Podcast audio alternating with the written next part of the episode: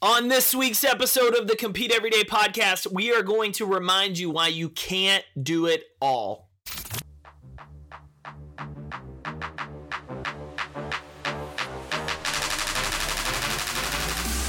Every day is a competition against your pride, comfort zone, fear, complacency, snooze alarms, bad habits, bad relationships, and more. This podcast is for the ambitious, willing to compete every day to make an impact in their career, health, relationships, and life. Each week, Compete Every Day founder Jake Thompson interviews leaders in business, fitness, psychology, and sports to explore what championship performers can teach us about making winning changes in life. In life. By listening today, you're deciding to start competing for your best life. That's right, we all have the desire to do everything, to do it all. But we can't really get everything done if we're constantly trying to do everything, right? I got the chance to sit down in this week's episode with Vice President of The One Thing, Geoff Woods. If you haven't read The One Thing, I'm linking to it in the show notes, and it should be one of your most important reads of 2019. It was our March book of the month in the Compete Everyday Book Club because it's so important for us to get a laser focus on what we're trying to accomplish. See, a lot of times in life, we have big goals for the year. 2019, we might list 15 or 20 different goals that we want to hit. The problem with that is there's only 24 hours in a day. There's only so much energy we have to hit these goals, to, to focus on it. And if we're trying to do everything, many times we do a poor job of doing any of them. And so Geoff and I get into the discussion about the importance of the habits we practice. Why, once we figure out who we want to be, where we want to be in life, why we have to take tiny steps every single day. We've got to figure out what that domino is, that tiny little domino, and start to knock it over each morning. Geoff's own journey is a very unique one because when Geoff heard the Jim Rohn quote, You are the average of the five people you spend the most time with, he began to evaluate the people he was investing life with. Were these the people actually achieving the goals, the career, the life that he wanted? Or were they just good friends? Now, Geoff makes a great point that he still maintains those friendships, but the nature of the relationship changed. Because if he was truly committed to a specific life, to achieving certain goals, to providing for his family in a specific way, he had to level up the amount of people he was investing time with. He had to level up who he was considering a mentor and people he was learning from. And so in today's conversation, you may very well be challenged to look at who you're spending life with. Who are you investing the most time with? Who are you going to time and time again to ask advice for? And are those the people you like? Or are those the people that are doing what you want to do, that have done what you're trying to do? So give that a careful, careful thought and, and evaluate. Is the life you're living right now, your daily choices, your daily actions, the things that you're doing to build on every single day, is it intentionally putting you closer to the competitor you want to be in life or not? Because if it's not putting you closer to the type of competitor you want to be in life, then it's ultimately putting you further away from that. So it's up to you every single morning what you decide you're going to do with it. Before I bring Geoff onto the show, if you're starting to think about, oh my God, who are my five? Who are the people I'm spending a lot of time with? Who, who are the pages I'm following on Facebook and, and content I'm consuming? If you're starting to question a lot of that, I want to invite you to the free Facebook community at facebook.com slash groups slash compete every day. You'll find a few thousand competitors trying to build their mental resilience, trying to get better in their career, in their fitness, and in their life every day. It's an open place. It's a safe place. We ask questions. We help each other. Uh, every week, there's opportunities to learn, to help you figure out perhaps a new solution to a challenge you continue to face every single day. And most importantly, it's a group of people that are encouraging each other, celebrating every win, celebrating every step forward, and then continuing to push that we raise the bar, we raise the standard on what's acceptable. So if that sounds like something you need more of in your life, please jump into the Facebook community, get connected. As always, if you want to reach out to me or the show, shoot me an email to podcast at competeeveryday.com. That's podcast at competeeveryday.com. If you have an idea for a show, if you have an idea for a guest, please share that feedback. We always appreciate it. And finally, if you've been listening to the show and you have not le- yet left us a review and rating, what are you waiting for? Do me a favor this week. Help us out. If you go to podcast.competeeveryday.com, that's where you'll find all the shows. But on the top menu, you'll see an option under podcast where it says how to subscribe to the show. Click that. It'll share a step by step with pictures exactly how you can leave us a rating and review on iTunes so that other people can find the show. It's incredibly important to us that other people find value in this. And so, if you are getting something out of this, whether it's encouragement, whether it's lessons, whether you're helping become a better competitor in life, please do me a favor, leave us a quick rating and review today. It's free, it's easy, and it does a big help for the show. Now, let me welcome to the show Vice President of The One Thing and one of the most focused people I've ever met, Geoff Woods. Geoff, welcome to the show this week. Jake, pleasure to be here. Dude, I'm glad to get connected. You and I obviously connected years ago uh, and then have c- continued to bump into each other. Uh, you've told your story a ton of times on podcasts and interviews. And so, for people that are interested in learning kind of how you got to the one thing, I'll have them and encourage them to go check out a few of your other interviews. But one of the things that that always struck me about your path and journey is the fact that you completely changed your network and the people you ran through life with. Mm-hmm. Uh, which is not an easy decision for a lot of people to have to cut certain people out of their lives or spend time spend less time with them mentally how did you go about that transition to really almost level up your friendships but tactfully get rid of those that weren't adding life to you Sure, sure. Well, it, it, starts with hearing the Jim Rohn quote that you're the average of the five people you spend the most time with. And I remember being in my kitchen, feeling very lost about life, where I wanted to be going. I knew I wasn't fulfilled. I knew I wanted more. I knew I was destined to wake up owning a massive business that made a massive impact and delivered real security for my family. And that wasn't my reality. And so I, I remember hearing that quote and I looked down. I was wearing scrubs at the time because I had just been, uh, I was finished running through hospitals as a medical device sales rep through the day. And I thought, okay, well, who, who are my five? Who are the five people I actually spend the most time with? And I wrote their names down. And I remember looking at the list going, these are amazing people. Like, these are incredible friends, lifelong friends. I always want them to be in my life. And then it hit me like a ton of bricks. None of these people are living the life I want to be living. None of them are waking up owning a massive business that made a massive impact in the world and delivered real security for their family. And yet, these are the people I was going to for advice on how to leave a corporate job to start a big business. It just wasn't aligned. And it became very clear that, you know what, I can have these people in my life. They're going to serve a specific purpose. They're going to be my friends. They're not going to be my advisors. They're not going to be my mentors. They're not going to be my coaches. And that's okay and I said, okay, it's it's time to go and upgrade my five. So to answer your question directly, it's not that I had to cut those people out. I had to redefine the purpose of the relationship. Instead of just going to the people who were closest to me for everything, I now came to them with intention. Intentionally, things I would go talk about, and intentionally, things I would not talk about. And then I had to go and find people who were owners of big businesses making a big impact and delivered real security for their family and figure out how I could bring value to them. Well, and and so what you just said hit the nail on the head for me in terms of finding those people to bring value to them. I, I, love that you illustrated that you didn't actually cut those people out of your life; you just changed the intention of the relationship and how you mm-hmm. went about them. Did that, from a social standpoint, how did that change your social settings, if any? Hmm. and then with this new intention, how was how was your wife on board or how did you encourage her or bring her along to take that same intention? Sure. Well first it redefining what those relationships were with my friends that did change things because i went from talking to some of these people every day or twice a day to once a week or once a month. And that so there was some distance that was created there just because i was focusing elsewhere and and that did create some tension at times which that just required us to have different types of conversations with me letting them know why there has been a shift and it's not for a lack of love for them it's like they're they're my boys. They're still in my world. And I'm over here focusing, taking action, trying to build a, a, a business to take care of my family.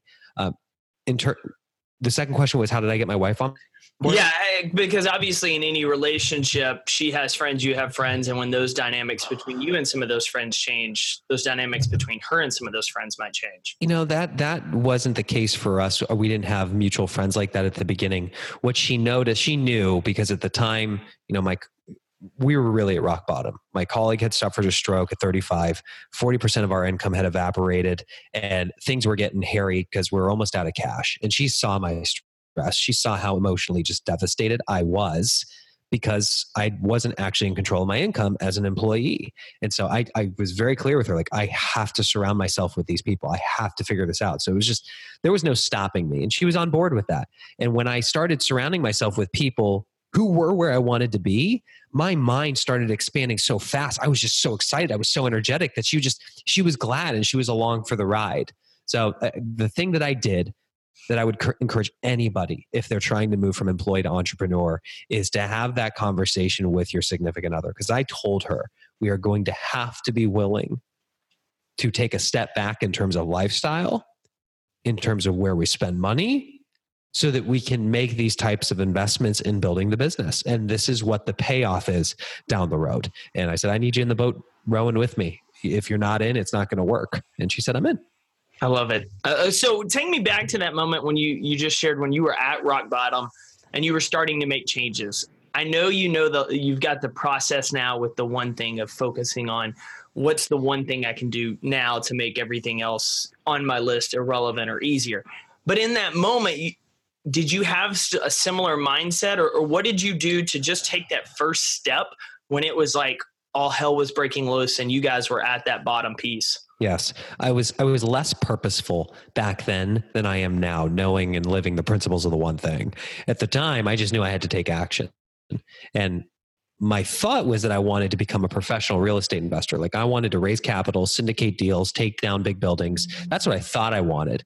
And so I just started attending meetup groups and conferences and masterminds around real estate. And as a result of taking those actions, getting in a relationship with those people and doing the work of how do you do due, diligence on a building? What does it look like to raise capital? What does it look like to syndicate a deal? I became very clear that I had no business making that my business. I always want to invest in real estate. I didn't want that to be my profession. And that is when I really felt lost because I'm going, holy crap, well, what do I want? And the only thing that felt right at the time was just keep surrounding yourself with people who are where you want to be down the road. Don't pay attention to industry, just open it up and approach with curiosity. And when I did that, all of a sudden I attracted these army, this army of mentors into my life that were really heavy hitters. And I started my first podcast, The Mentee, just to record those conversations. And as a result of having that podcast, I interviewed Jay Papasan, who co-authored The One Thing and followed up and the relationship was built. And now I get to call him and Gary Keller a partner and I run the training company behind the book. That's awesome. Uh, so, Geoff, I know the answer to this question, but I'm not sure all of our listeners do yet. You were very open and transparent about documenting that journey mm. through your podcast. What made you so willing to just share that story? Uh, worrying, A, if somebody's just going to try to do the same thing you're doing, but two just being that vulnerable in a medium like a podcast where you're just going to open up these conversations that you're having with people that are mentoring you or you're looking to add value to. Yes. I remember when i was really lost looking at all the people i thought i wanted to get into relationship with these big names and going the only way to get in relationship with them was to pay money like to join their mastermind or to hire them as a coach. And I didn't have it at the time. And I remember just thinking, if somebody would just be willing to take the chance on me, if somebody would just be willing to give me some guidance, I will take such massive action and I will be such an amazing case study for them. And uh, as I started to attract these people into my life, it was I remember it was the night before an event. I was sitting outside the pool with some of the attendees and I was telling them who some of my mentors were. And they were going, dude, you got to be kidding me you've got to record those conversations. You should make that a podcast. And I thought, well, that's a great idea. So that was the idea for the mentee originally. And as a result of having those conversations, it just, I started to get the feedback that people said, it's so real. I can't believe that you would record the conversation talking about the things that you're talking about. Like that is helping me so much. Thank you. And I, all of a sudden, I became very aware that vulnerability is true power. If I can pull the curtains back and talk about financial stresses, stress in my marriage, and to hear the real conversations and advice that I'm being given by my mentors, that will help so many people. And it's just scaled.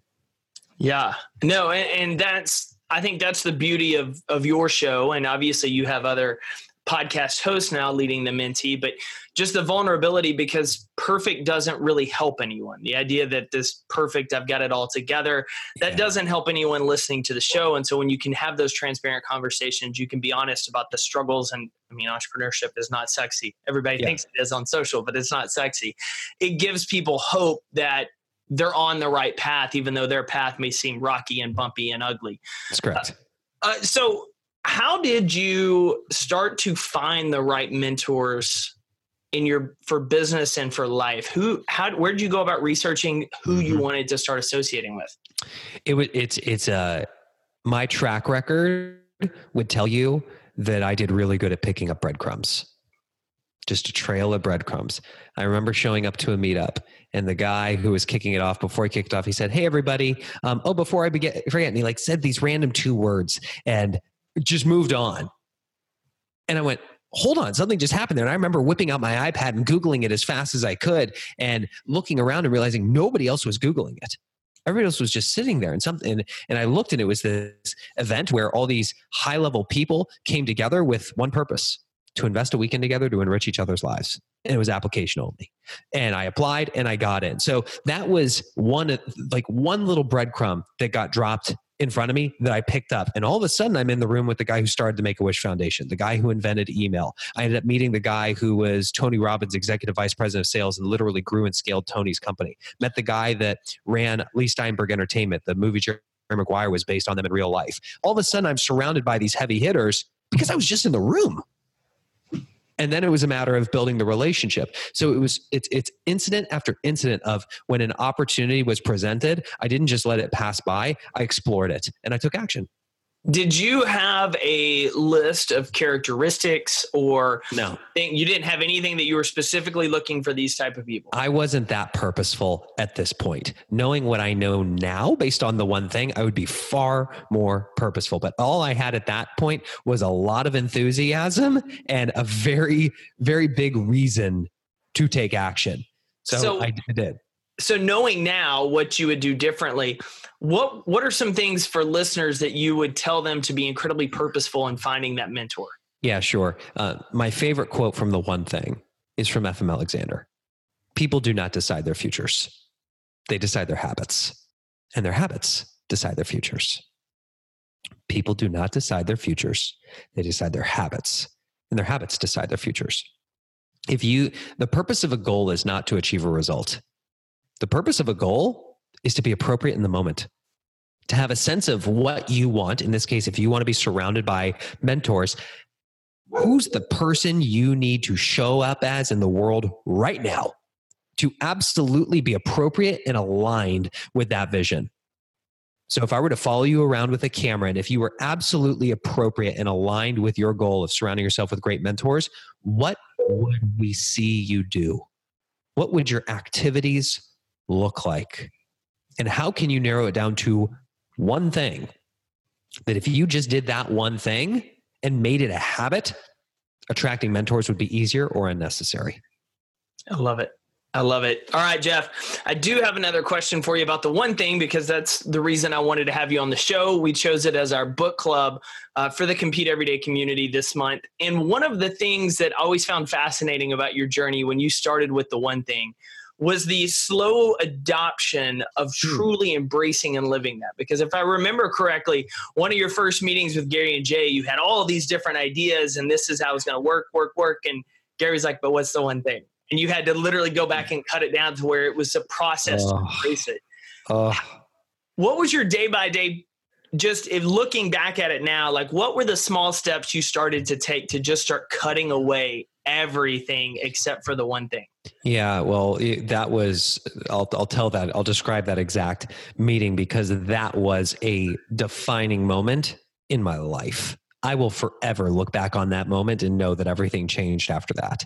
I knew that when I moved my family from Southern California to Austin, I had to prove that I could do three things exceptionally well in the first 90 days, or I was fired. That's what we call a job description. The two to three things you have to do exceptionally well, otherwise, you're fired. Not everything for the role. What are the two to three things that matter most that you got to do exceptionally well, otherwise, you're fired? And for me, it was I had to prove that I could cast a vision for the business because if Gary and Jay had to do the thinking for me, they didn't need me. I had to prove that I could lead with revenue and I had to prove that I could recruit and retain amazing talent. And I had to do all that in 90 days. So we start with number one. I had to prove I could cast a vision. I had to create a business plan and get Gary Keller and Jay Papasan to sign off on this. Now let's add a little perspective. My entire career, I've just been a sales guy. I sold copiers, then I sold medical devices. I've never been a CEO. And all of a sudden, I'm sitting down with Gary Keller, who started Keller Williams Realty, the largest real estate company in the world. He is the titan of the real estate industry. And I have to sit down with this guy who's created a multi billion dollar company and sell him on my business plan and get him to say yes or I'm fired. Slightly intimidating would be an understatement. So I walk into the, the boardroom and I hand Gary and Jay each a copy of my one page business plan we call it a GPS. And the reason, the, the idea is that you have your entire business plan fits on one side of one page because it's really tough to be on the same page if your plan doesn't fit on the same page. And I hand each of them a copy of it. There's a goal at the top, and then there were three priorities. The three things that if we just accomplish these things would make achieving the goal easier or unnecessary. That's the format. And so we started talking about number one. Gary and Jay asked a bunch of questions. I answered them. I said, We good? Yep. And so I move on to number two. And pretty quickly, Gary went back and asked more questions about number one.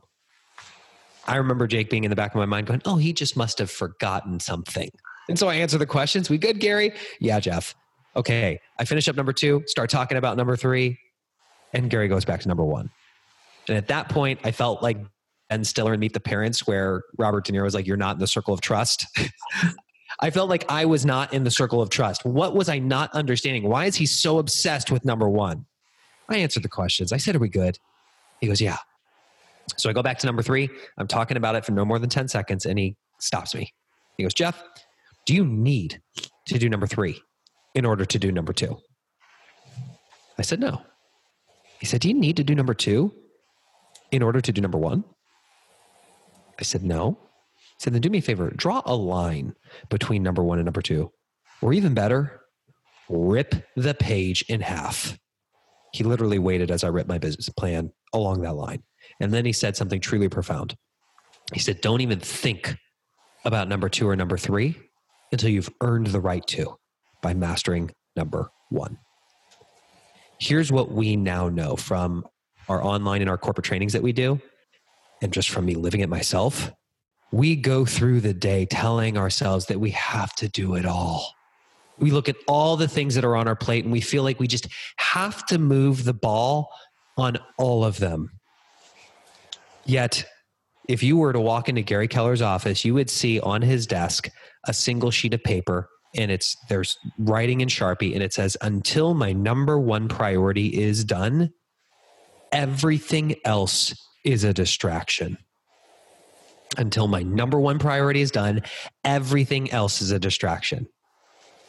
At that moment, Jake, it was like I had been living my career in black and white, and for the first time, I saw in color.